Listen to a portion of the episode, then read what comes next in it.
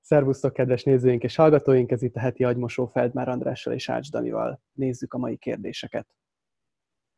Kedves András és Dani!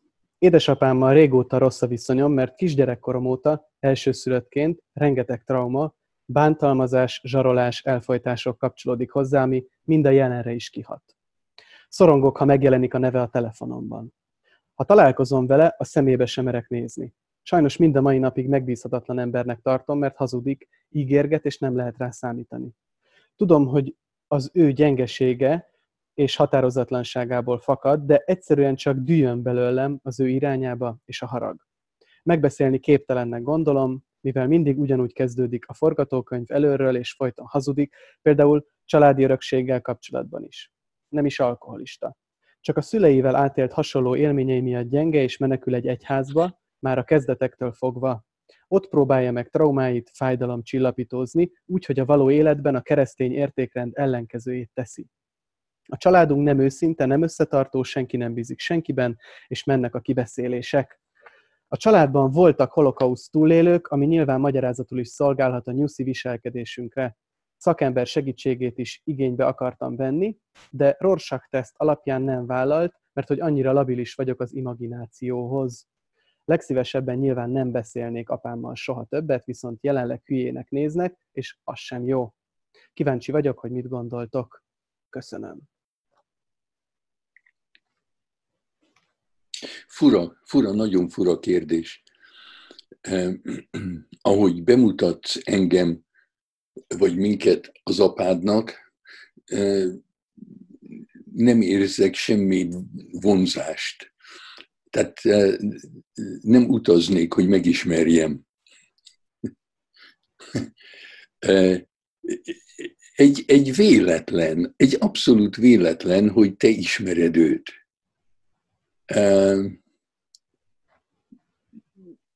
Tényleg a kérdés az, hogy mi ragaszt téged hozzá, és a családodhoz. Hát jó, ott kezdted az életedet. Ő ejakulált, és az egyik spermájából keletkeztél te. Na de hát ez nem egy olyan nagy dolog, hogy ezért neked kapcsolatba kell maradnod ezzel az emberrel, akiről semmi jót nem tudsz mondani. Hát miért? Miért kellene? A te dolgod az, hogy attól függetlenül, hogy hol születtél, és milyen családba születtél, hogy előbb-utóbb teremts magadnak olyan körülményeket, olyan környezetet, egy olyan családot, amiben te szeretsz lenni, ahol te, te szereted a család, az új család tagjait akikkel inkább lennél, mint bárki mással a világon. E, tehát mire vársz, vagy mi a probléma? E, lehet, hogy az örökség? Hát e, ha, ha, ha van valami örökség, és ha hátat fordítanál neki, és ott hagynád, és soha többé nem szólnál hozzá, akkor kiradírozna a, a végrendeletéből, ha ez a probléma, hát akkor vagy határozd el, hogy kell a francnak a pénz. A Wittgenstein például eh, eh, fiatal ember korában megkapta a családi eh, örökséget, csomó pénzt, elég gazdag családból származott, de odaadta másoknak a pénzt, amit kapott. Egy fillért nem tartott meg magának, önálló akart lenni, e, elment és tanított egy e, e, kis falusi iskolában, és abból élt. Hát nem, nincs szükséged arra a pénzre, amit majd az apától kapsz. Tehát miért kell, miért kell egy mérgező, mérges, ijesztő kapcsolatot fenntartani? És, és magyarázgatni. Hát nincs rá magyarázat, hogy az apád miért rosszalkodik, arra nincs magyarázat. Nem mindenki azért magyarázol, hogy valahogy úgy gondolt, hogy hát szegény apám nem tud magán segíteni, ő egy bunkó, mert. Hát nincs mert. Ő azért bunkó, mert, mert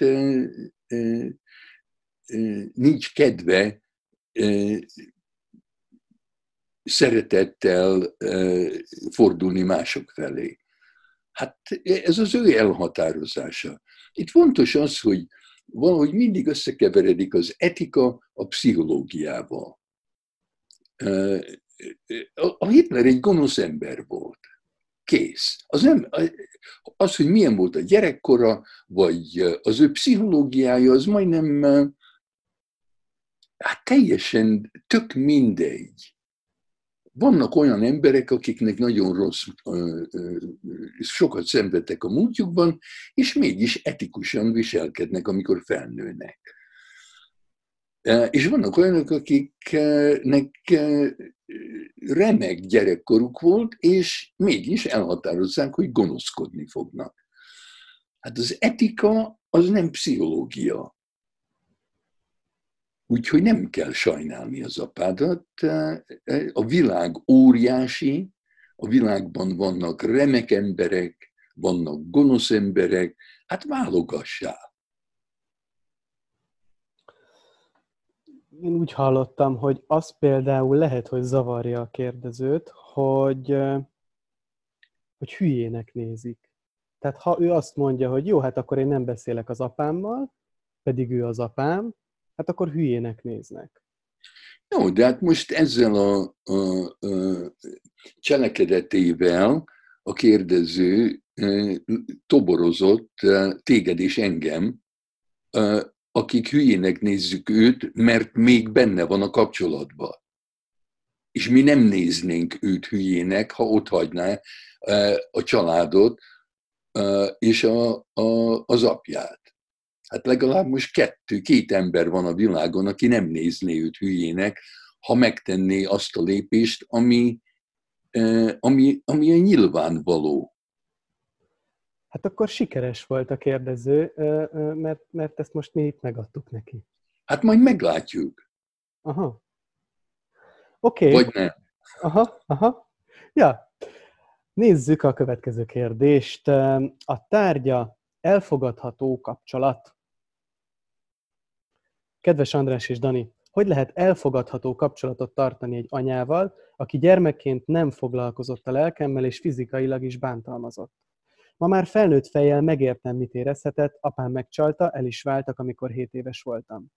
Meghitt kapcsolatra nem is emlékszem. Tele volt düvel, haraggal, félelemmel, amit rajtam vert le, én meg szegény nővéremen, aki az etalon gyerek volt. Én csak figyelmet, szeretetet, biztonságot szerettem volna tőle, nem érthettem gyerekként mi zajlik, csak a feszültséget éreztem.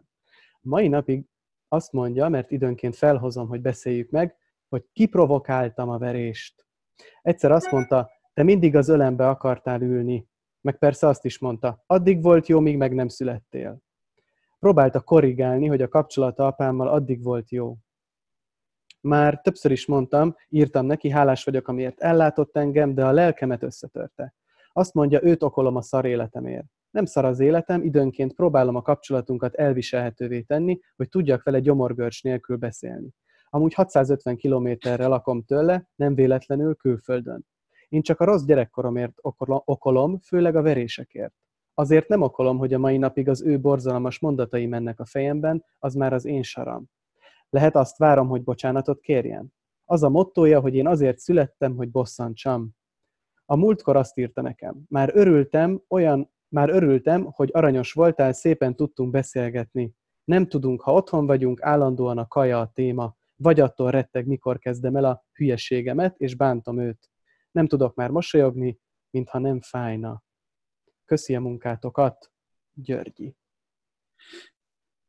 Hát Györgyi ugyanaz áll veled kapcsolatban is, amit éppen az előbb mondtunk az előző kérdésre. Hát pontosan ugyanaz. Mi, mi, miért kell egyáltalán beszélni az anyáddal?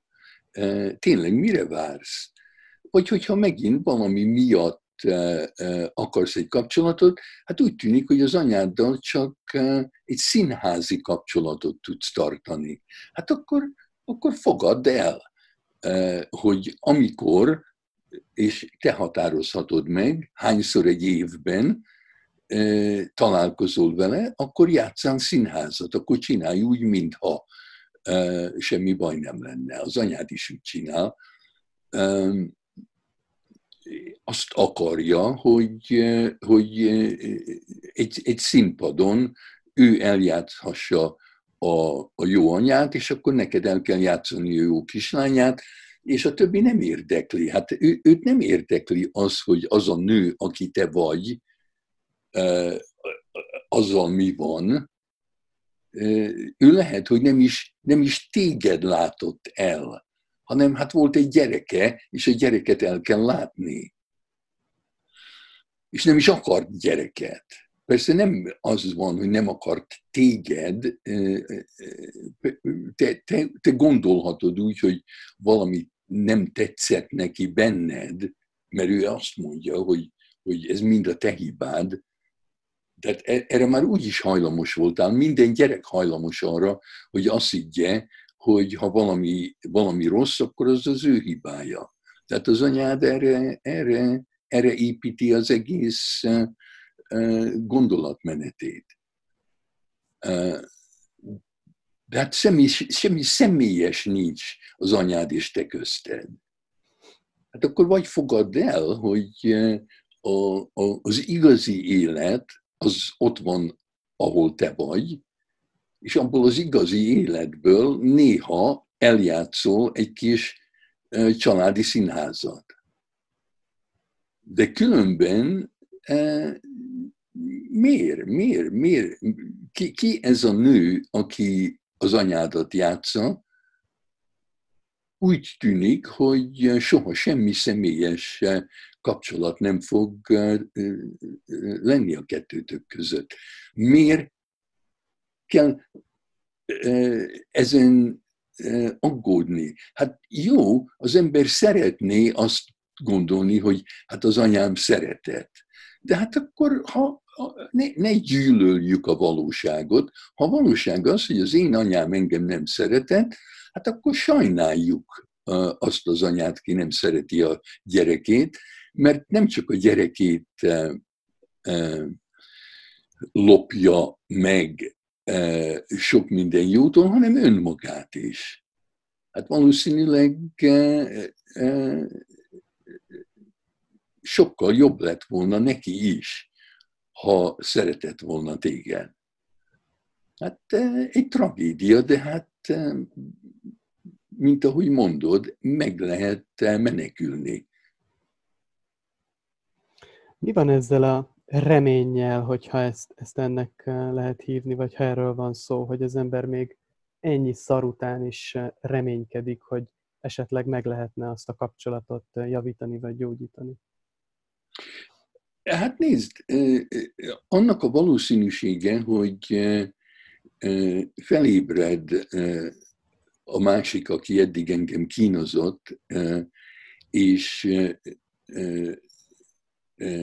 egy emberi pillanat jön létre köztünk, amíg, ami addig nem volt, annak a valószínűsége sohasem nulla. A Richard Alpert, a Baba Ramdas mesélte, hogy amikor meditált Indiába egy barlangban, akkor kapott egy telegramot, hogy az apja haldoklék New Yorkban. És hát elhatározta, hogy elmegy, remélhetőleg odaér, mielőtt az apja meghal. Oda is ért, az apja már nem tudott beszélni, nem, alig tudott bármit is csinálni, és a Ramdász elhatározta, hogy az utolsó napjaiban szolgálni fogja az apját, nem volt jó kapcsolatuk, egy jó szót nem szólt hozzá az apja ezek előtt, és e, e, egy bizonyos pillanatban, amikor az apja ágya előtt térdelt, mert éppen befűzte az apja cipője pertliét, és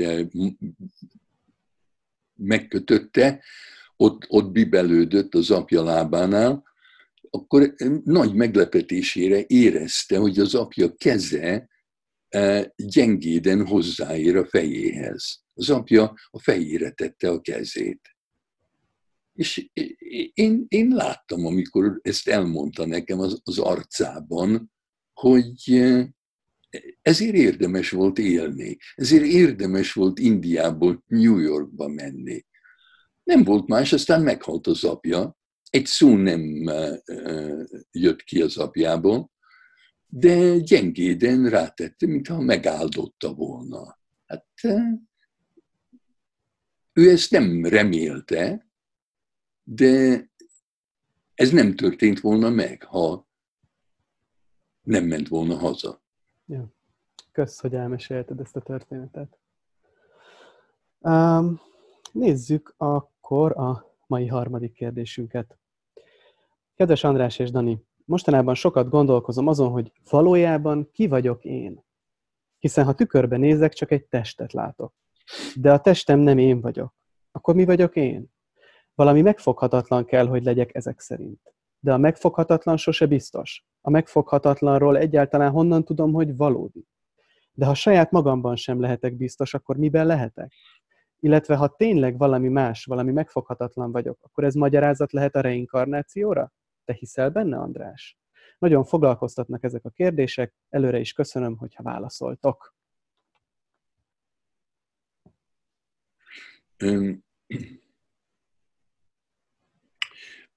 Amikor a Buddhát megkérdezték, hogy mit gondol a reinkarnációról, vagy inkarnációról, elvárhatóan azt mondta, hogy halvány gőze nincs. Nem tud róla beszélni, mert nincs élménye. Mindent, amit a Buddha mondott, az a saját élményéből származott. És tehát nem tudta azt mondani, hogy nincs, nem tudta azt mondani, hogy van. Hát én ugyanúgy érzem, én se vagyok okosabb a butánál. Ki tudja? A Leng írt egy szonettet, amiben benne van az a sor, hogy 5-10 perccel az utolsó lélegzeted után majd sok mindent megtudsz, vagy nem.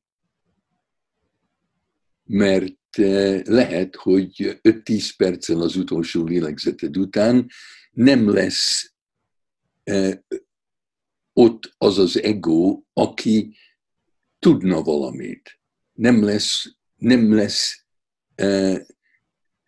nem lesz semmi. De hát nem lehet tudni, nem tudjuk, ez úgy van, ez a, ez a játék, amiben, amit, amit életnek hívunk, ez, ez, ez olyan, hogy lehet spekulálni, és spekulálni egy, arról már beszéltem, egy erotikus aktivitás, élvezetes, de biztos, hát miben lehet az ember biztos? Én biztos, biztos vagyok az élményemben, mondjuk LSD hatása alatt, vagy ayahuasca vagy psilocybin hatása alatt lehet, és lehet az embernek olyan élménye, hogy élt már más életeket. életeket. A Stanislav Graf, aki sokat írt az LSD terápiáról, mostanában élete végén csak azok az élmények érteklik őt, amikor valaki egy úgynevezett múlt életről beszélt. Van egy nagyon érdekes történet, valaki, akinek toll allergiája volt, tollas párna neki lehetetlen volt, nem tudott aludni, vagy tollas paplon, abszolút allergiája volt. Egy LSD terápiás alkalommal azt élte át, hogy ő egy galamb-szerű madár, és szabadon, boldogan repül a, az égen, és egy sötét árnyék kezdi üldözni őt, és egy óriási sasnak a karmai belé hatolnak, és a sas megöli őt, és tollak repülnek mindenfelé, az ő tollai, ahogy meghal. És akkor, amikor ebből az élményből visszajött, attól fogva többé nem volt tollallergiája. Hát ez, ez érdekli a Groft most, mostanában. Viszont ha, ha tényleg elgondolkozunk, hogy ez mit jelent, abban biztos vagyok, hogy ez megtörtént. Hogy, hogy ez volt az illető élménye, és hogy megváltozott a, a, az egészsége, a, a tollakhoz való viszonya. De hogy ez mit jelent? Hogy ez mit jelent? Vagy hogy ez egy, ez egy allegória, hogy allergiát lehet gyógyítani allegóriával.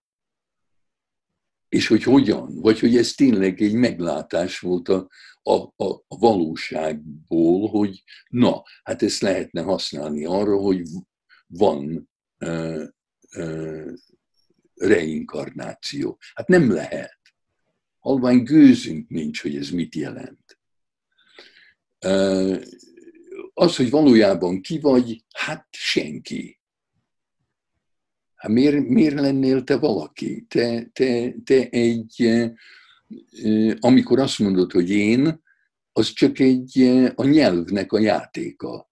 Az én az csak arra való, hogy valahogy tudjak arról beszélni, hogy én beszélek. Én vagyok az alany. Alany. De, de, de a valóságban nincs én, az elefánt, meg a, az egér, meg a kenguru nem mondja, hogy én. Ők is senkik. Valami, valami él téged, és egy csoda vagy, te vagy az, aki kérdezi a kérdést, te vagy a kérdező, te vagy az, aki látja a fényeket, aki hallja a hangomat, az vagy te azt is lehetne mondani, hogy eh, ami, ami megkülönböztet eh, téged tőlem, az, probab, az, az valószínűleg a, a vágyaid. Meghatározza azt, hogy te ki vagy, hogy mire vágyol, hogy mit, hogy mit akarsz, hogy mit akarsz eh, kreálni. Az vagy a, a, nagyjából te választod, a környezetedet, és azzá válsz, ami, ami a környezeteddel harmóniában tud lenni. Az E.E. E. Cummings mondta, hogy I am through you, so I. Hogy én rajtad keresztül vagyok olyannyira én. Tehát nekem, én, én, én nem gondolom azt, hogy én valaki vagyok. Én valaki vagyok veled most, valaki más vagyok, valaki mással máskor. Hát az vagyok, aki éppen vagyok.